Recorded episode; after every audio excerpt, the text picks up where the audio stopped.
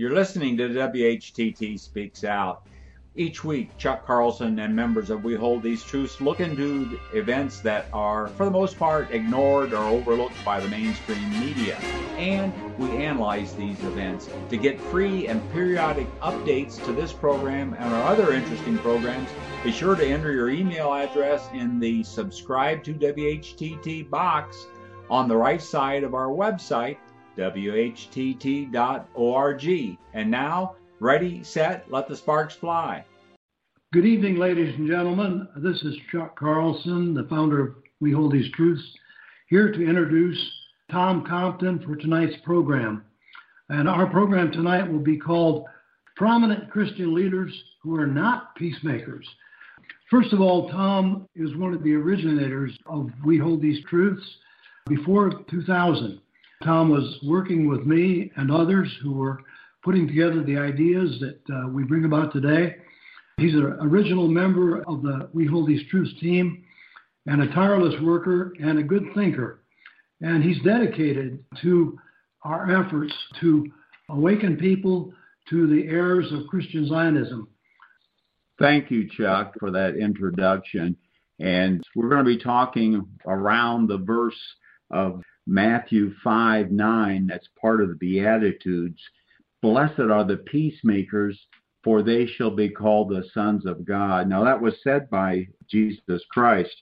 And what prompted me to come up with this idea for a podcast was a devotional by R.C. Sproul about peacemaking. And he said Jesus also pronounced God's blessing upon the peacemakers in this verse 9 of uh, chapter 5 of Matthew. And this saying cannot be separated from the peace Christ brought through the cross and thus be used to support pacifism. Peacemaking is tied intimately to the work of Christ, which is to bring together things divided and to reconcile the alienated. We are peacemakers whenever we share the gospel in word and deed, yet our Lord, by destroying the power of sin, also affects peace between people in the church. We are called to be eager to maintain the unity of the Spirit in the bond of peace. In both the church and the world, contention and strife are not to follow in our wake. And then uh, he has a, a final point here. By the Holy Spirit, we are sons of God and partake of his nature. Since our Father loves peace so much that he sent his Son to reconcile himself to his people, we have not partaken of his nature and cannot claim to be Christians if we are not peacemakers. We must be willing to put ourselves and our desires in second place to make peace so long as we do not compromise essential biblical truths. Make peace today where you have caused strife. And so one of the verses that he refers to is Ephesians 4 1 to 3. I therefore, these are written by Paul, I therefore, a prisoner of the Lord, urge you to walk in a manner worthy of the calling to which you have been called, with all humility and gentleness, with patience, bearing with one another in love, eager to maintain the unity of the Spirit in the bond of peace. And then finally, Isaiah 52 7 says, How beautiful upon the mountains are the feet of him who brings good news, who publishes peace, who brings good news of happiness, who publishes salvation, who says to Zion, Your God reigns.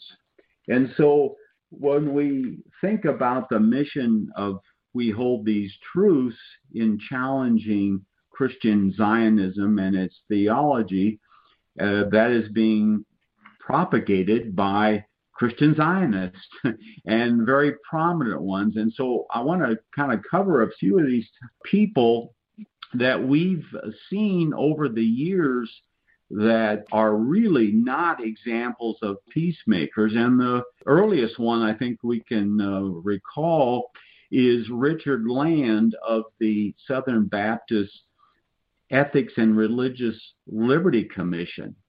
In October of 2002, he drafted a letter that was sent to President George Bush. Now, this was about five months before the, the second war on Iraq. And this letter was signed by a number of other prominent evangelical Christian leaders Bill Bright of Campus Crusade, Chuck Colson of Prison Ministries, D. James Kennedy of Coral Ridge Ministries. Uh, these three are all passed away. But the letter that was sent to George Bush said that going to war against Iraq and Saddam Hussein would be a just war by their interpretation of the Bible. Well, that is a perfectly good example of not being a peacemaker. I mean, we understood that. Chuck Carlson understood that at that time. And our very first vigil was a few weeks after this letter was written.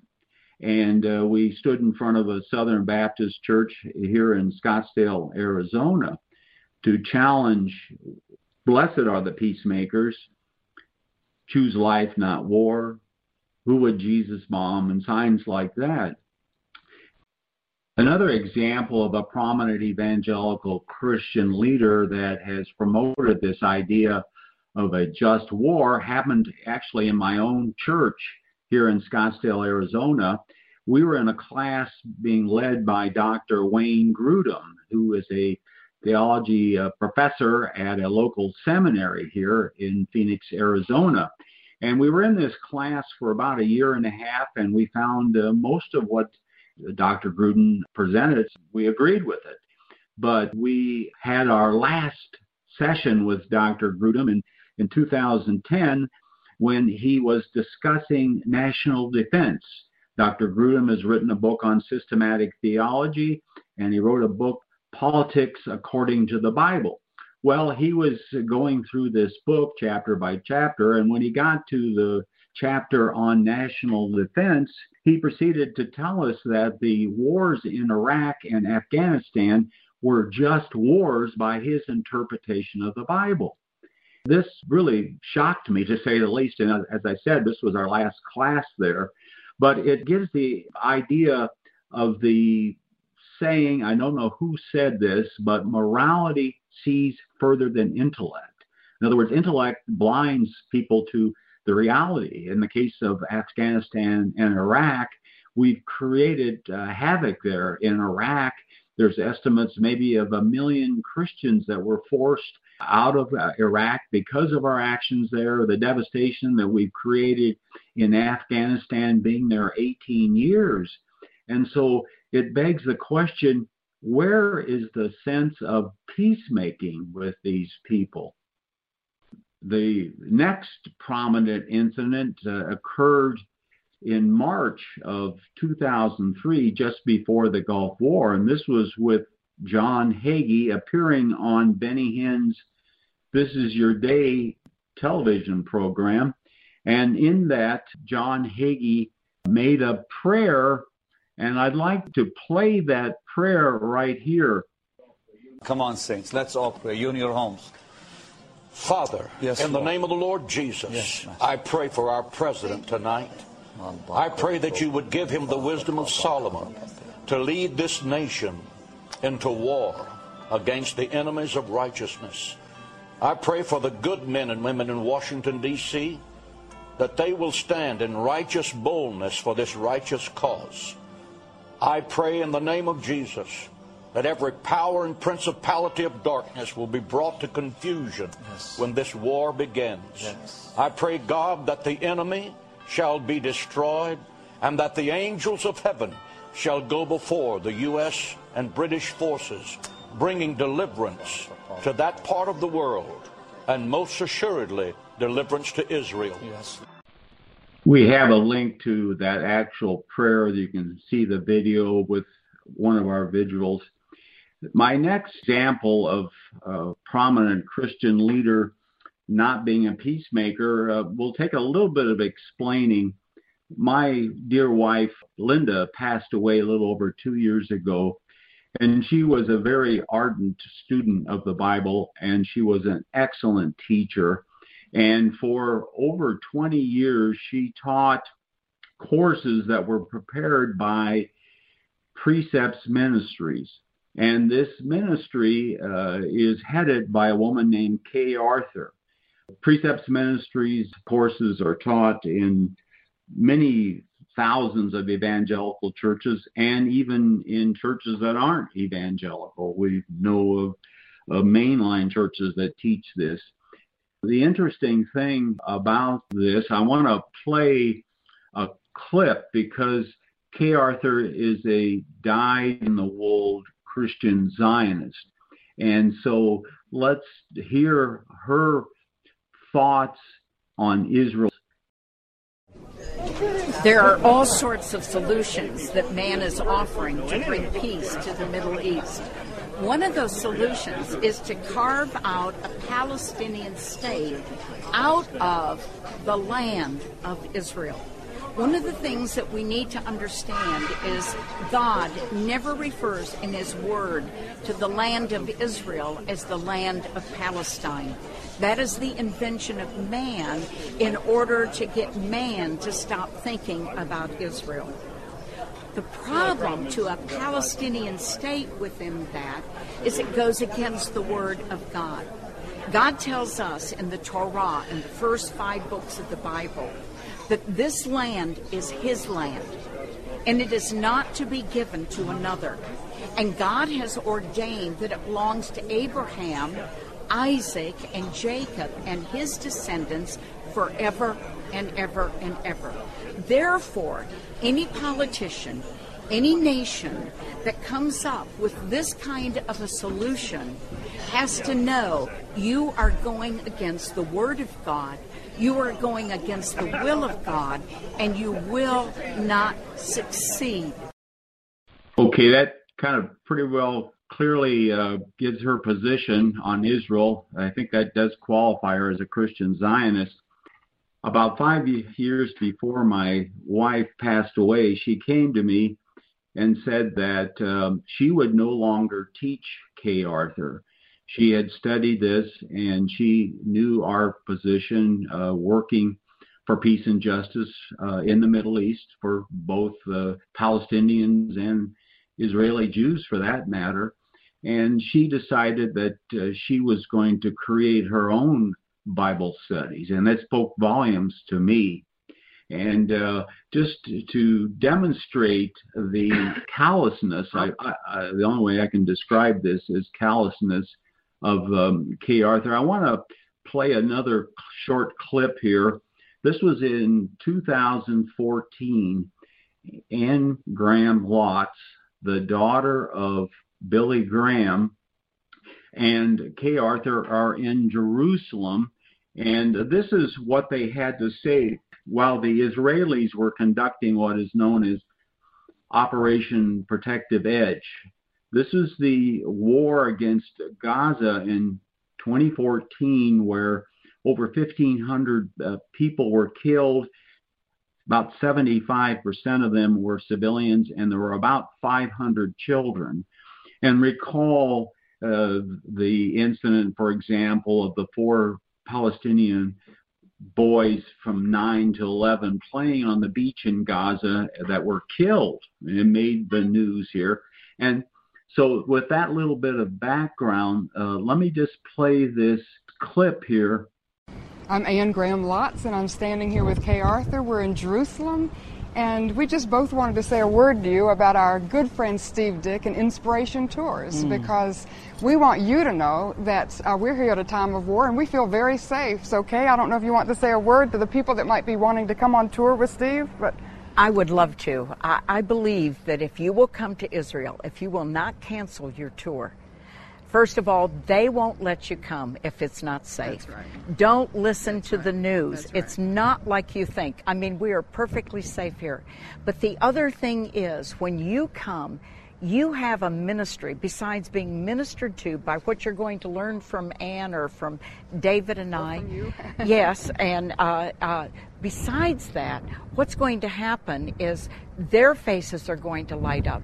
They're going to know that you tr- truly trust in God. And if you trust in God and you honor them and don't listen to the news about Israel being the enemy, but you come and support them, you will minister. You will have many open doors. We have had incredible open doors of sharing the gospel with the people here in Israel and letting them know that they are God's chosen people. And God said He has given them this land as an everlasting possession. So don't cancel. Don't. See it as a ministry, see it as an investment in the future of this nation and in the hastening of the gospel of Jesus Christ and the coming of the Lord. All I can say is, wow, what callousness it really grieves me. And anyone that uh, is a believer in Jesus Christ should be repulsed by that. And my last example that happened a little more recently is uh, Robert Jeffress, who's a Southern Baptist pastor of the First Baptist Church of Dallas, one of the largest Southern Baptist churches in the country and he's a spiritual advisor to our president, Donald Trump. And in fact, he's the man that gave the opening prayer at the dedication of the Jerusalem Embassy of the United States of America just last year. And uh, one of the things that he did to demonstrate that he is not a peacemaker, this is to me even more incredible, is uh, at the time uh, back in 2017, Donald Trump was saying we needed to kill the leader of North Korea. But uh, he is now, as we know, they're in the process of actually talking. But at that time, Robert Jeffress came out publicly and said that uh, this leader needs to be killed now, he justified that by saying Romans 13 uh, does that, where it says that God puts the leaders in that you're supposed to follow them. But we have podcasts that talk about this issue. When God's laws are violated, we may not follow what our government does. So, a preacher that claims to be promoting the gospel of Jesus Christ, calling to kill someone, it just does not compute. And so the concept of peacemaking has been lost with so many of our, what we would call Christian Zionist leaders. They are either totally oblivious to it we don't know. We can't judge them. Only God can judge their actions. And we can only pray that they would repent of what they have done and ignoring the suffering of others. And so I'd like to open this up to um, some of our people here to see if they have any questions or have another verse that they think uh, that would apply to uh, being peacemakers. Carol? The one that came to me uh, has to do with the night that Jesus was born. And according to the gospel, the angels sang, Glory to God in the highest, and on earth, peace, goodwill toward men. And I just want to comment I studied Latin, and uh, I know that that is a mistranslation because it doesn't say God is saying peace on earth to men generally, uh, according to the grammar of it, it says, Glory to God in the highest, and on earth peace to men of good will. That may seem like I'm splitting hairs, but grammatically it's to men of good will. So we, we aren't saying everybody should have peace no matter if you murder and destroy the livelihood of others. And, and the one last thing I'd like to say about that passage, which I love so much, to me, it points up the twofold law of love again. If you can picture the cross, the vertical beam of the cross, to me, always uh, reminds me of my relationship to God, my Creator. And then the horizontal beam reminds me of Jesus' teaching of how I must care for my brother. So um, we are to honor our Creator and then take care of our brother in love and peace. So that's all what I would like to offer there. Thank you, Carol. Craig? Yeah, coming off of uh, what Carol had to say there, Romans 12:18 says, "If it is possible, as much as depends on you, live peaceably with all men." We're not to be causing problems. We're to be peacemakers and follow Jesus. And Paul in, in Timothy 2:1 says, First of all, then, I urge you that supplications, prayers, intercessions, and thanksgivings be made for all people, for kings who are in high positions, that we may lead a peaceful and quiet life, godly and dignified in every way. So we're, we're called to live peaceful lives. And as Carol said there, God's peace will be among those who are of good will. I've got one more scripture. In Luke chapter 19, verse 41, in, this, in the passage where Jesus is weeping over Jerusalem, he says, And when he drew near and saw the city, he wept over it, saying, Would that you, even you, had known on this day the things that make for peace, but now they are hidden from your eyes. Disaster will come upon you because you did not know the time of your visitation. Thanks, Greg. Dave, have you got a question or a verse? Yeah, thanks, Tom. The book of Matthew itself, it begins and ends saying that Jesus is king. And Jesus calls us to the mount to teach us new life principles that he is calling us to live in the kingdom of God.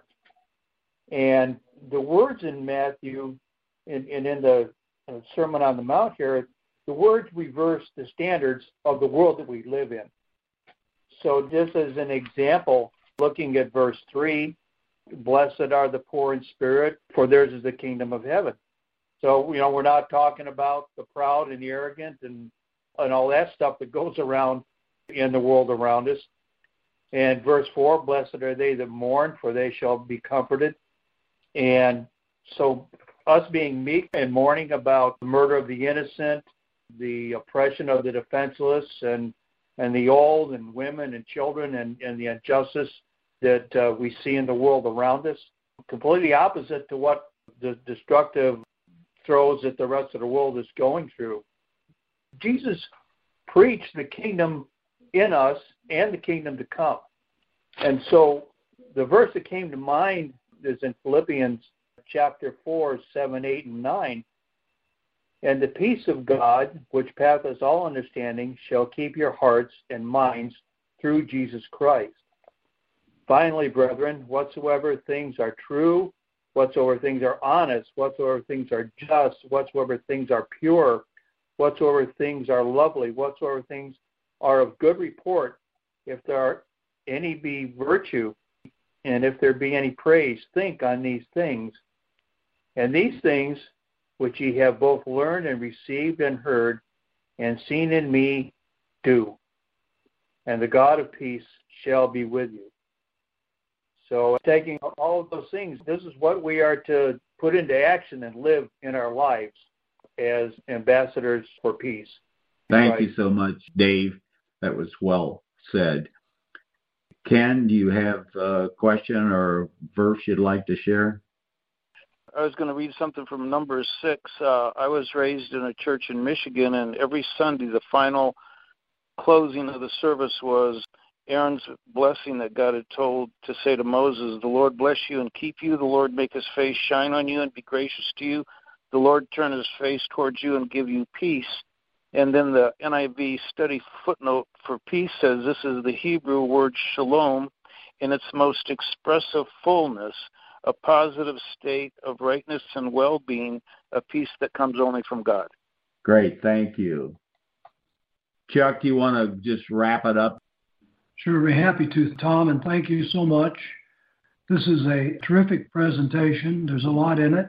I might say that there are members of Precept Ministries and BSF, Bible Study Fellowship, meeting in most, if not the majority, of mainline churches, not the dispensational churches, uh, but I can vouch for this by my own attendance at mainline churches uh, where I have been going for the last 15 years or so. And these people who are teaching these courses that Tom is talking about here and explaining so well are not paid staff members in a, Methodist church or a Lutheran church or a Presbyterian church. They've simply borrowed a room from the church, and the church has allowed them to publicize their Bible study. It goes on quietly on a Saturday afternoon or evening, or maybe a Sunday afternoon. And members of the church gradually go and listen to the teachings that your wonderful wife, Linda, was involved in in her days and that she left behind. This is happening in mainline churches all over. And Tom, your message that you put together today has terrific application to these churches who are not aware of what BSF and Precept Ministries teaches in the basement quite often. The pastors don't always go, they usually don't. So we have a, a message here that we can take to almost any mainline church and simply ask them, do you have a Bible study by one of the national Bible study groups going on off the record in your facilities? And we'll find that there are people who will not know what's being taught in the name of Christian Zionism in the churches that are not Christian Zionists, that are traditional in nature. And I think you've put together uh, something that has terrific application and can be shown to the leadership of thousands of congregations of mainline non dispensational churches, Tom. Thank you so much for doing this. And we thank Linda for her part in this as well. I remember her so well, Tom. Thank you. Thanks for listening. If you like this program, please let your friends know about it and our other thought provoking podcast. And be sure to visit our website, whtt.org, for a wealth of information on Christian Zionism and other critical issues that we face. Also, at WHTT.org, you can watch for free our award winning documentary film, Christian Zionism The Tragedy and the Turning, Part 1. Join us in our efforts to wake the town and tell the people. Start small, think big, and press on towards the straight gate.